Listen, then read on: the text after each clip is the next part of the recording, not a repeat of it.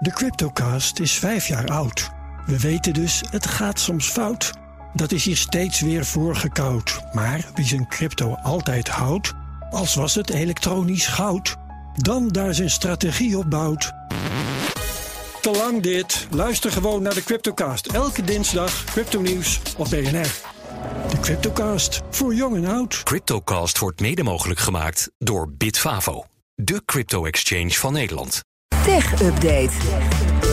Wel heel lief, Stijn Goosens. Nou. Goedemorgen van de Tech Update. Dankjewel. Stijn, goedemorgen. Zonder straf, goedemorgen. Ja, eh, tenminste, voor zover we weten. Zonder strafblad, zonder Ja, oké, gelukkig. Ehm, net als Twitter gaat Threads nu ook een beperking plaatsen op het aantal posts. Ja, Nou, twee- ja twee kunnen we daar ook al niet meer terecht? Nee, ja, daar konden we jongen. niet, hè, hier in nee, Europa. ja, er waren omwegen, hè? Is ook wel af, Ja, die zijn ook afgehaald. Oh, oh. Ik kan ook niet zoveel meer daar. Jongen. Eh, Twee weken terug werd eh, Twitter nog hevig bekritiseerd. Toen het besloten om ja, in, in het aantal eh, tweets dat je kan plaatsen in te perken. Of dat je kan lezen, sorry. Ja.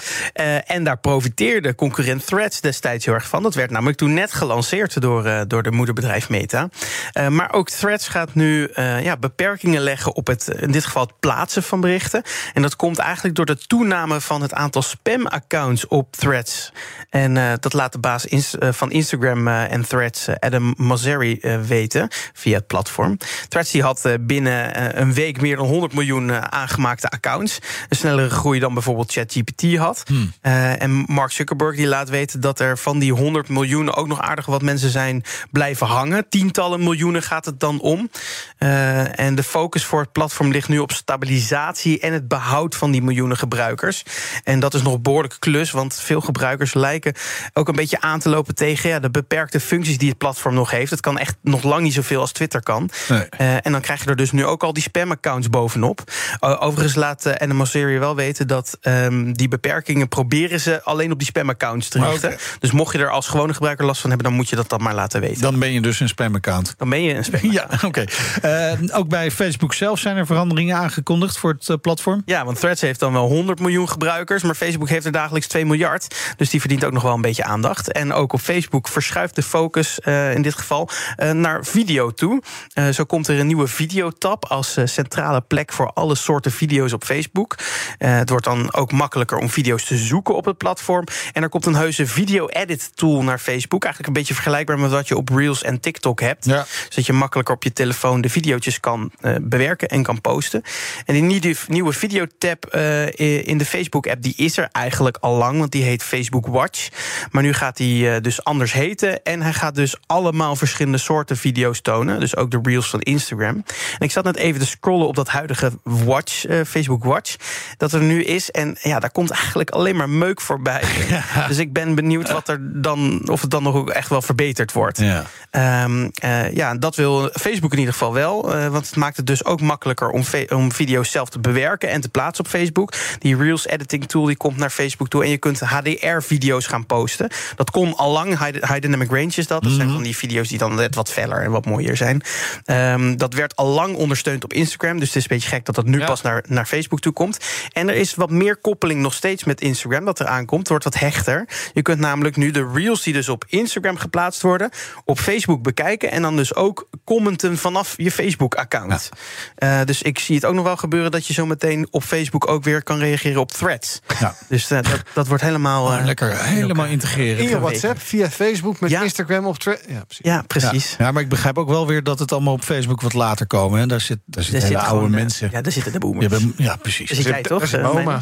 Al, al, jaren niet meer. Oh. Nee, precies, mijn oma. gaan we naar Microsoft, want ja, die 3 miljard euro, dollar boete... die gaat er misschien toch aankomen hè, voor Microsoft richting Activision ja, Blizzard. Ja, want die 3 miljard die moeten ze misschien gaan betalen... Uh, als ze de deadline van vandaag niet halen. Vandaag is er een deadline voor de overname van gamemaker Activision Blizzard, 18 juli. Microsoft is namelijk al anderhalf jaar bezig om die deal rond te krijgen... terwijl marktwaarde van 69 miljard dollar. En dat lijkt nu wel te lukken, want Microsoft heeft de zaak tegen de FTC gewonnen. De FTC wilde dat blokkeren in Amerika.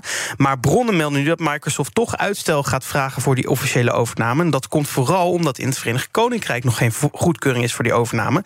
Daar lopen wel gesprekken weer, want ja, nu de EU en de VS groen licht hebben gegeven, kan het VK eigenlijk niet achterblijven.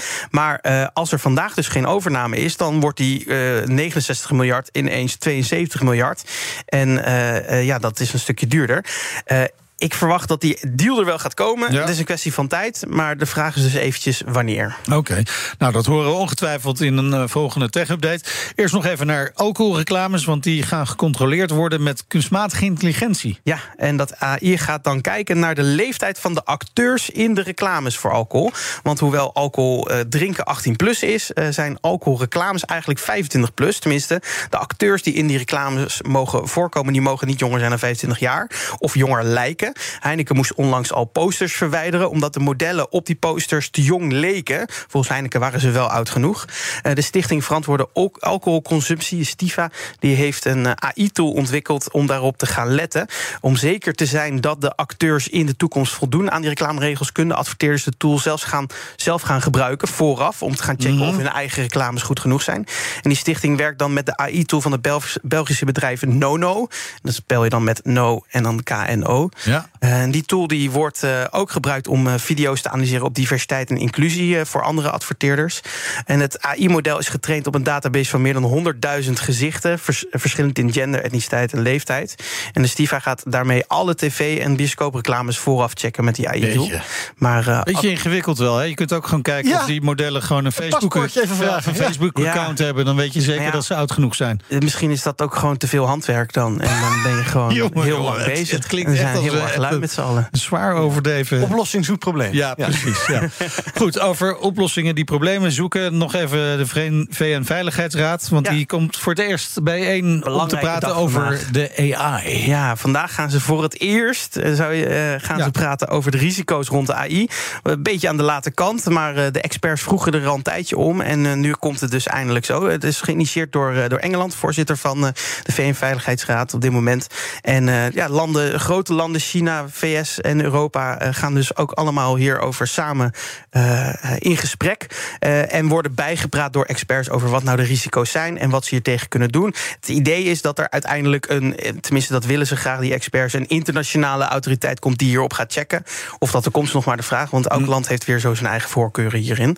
Maar ja, gelukkig gaan ze hier voor het eerst nu eindelijk over praten. Ja. En AI wordt nog niet ingezet bij de vierdaagse?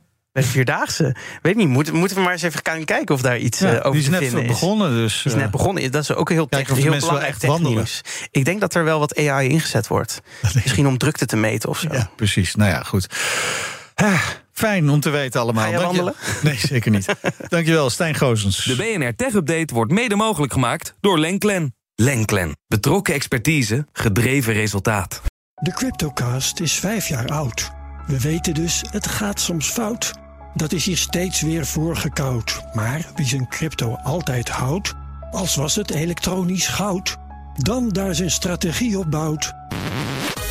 Te lang dit. Luister gewoon naar de Cryptocast. Elke dinsdag crypto nieuws op BNR. De Cryptocast, voor jong en oud. Cryptocast wordt mede mogelijk gemaakt door Bitfavo, de crypto-exchange van Nederland.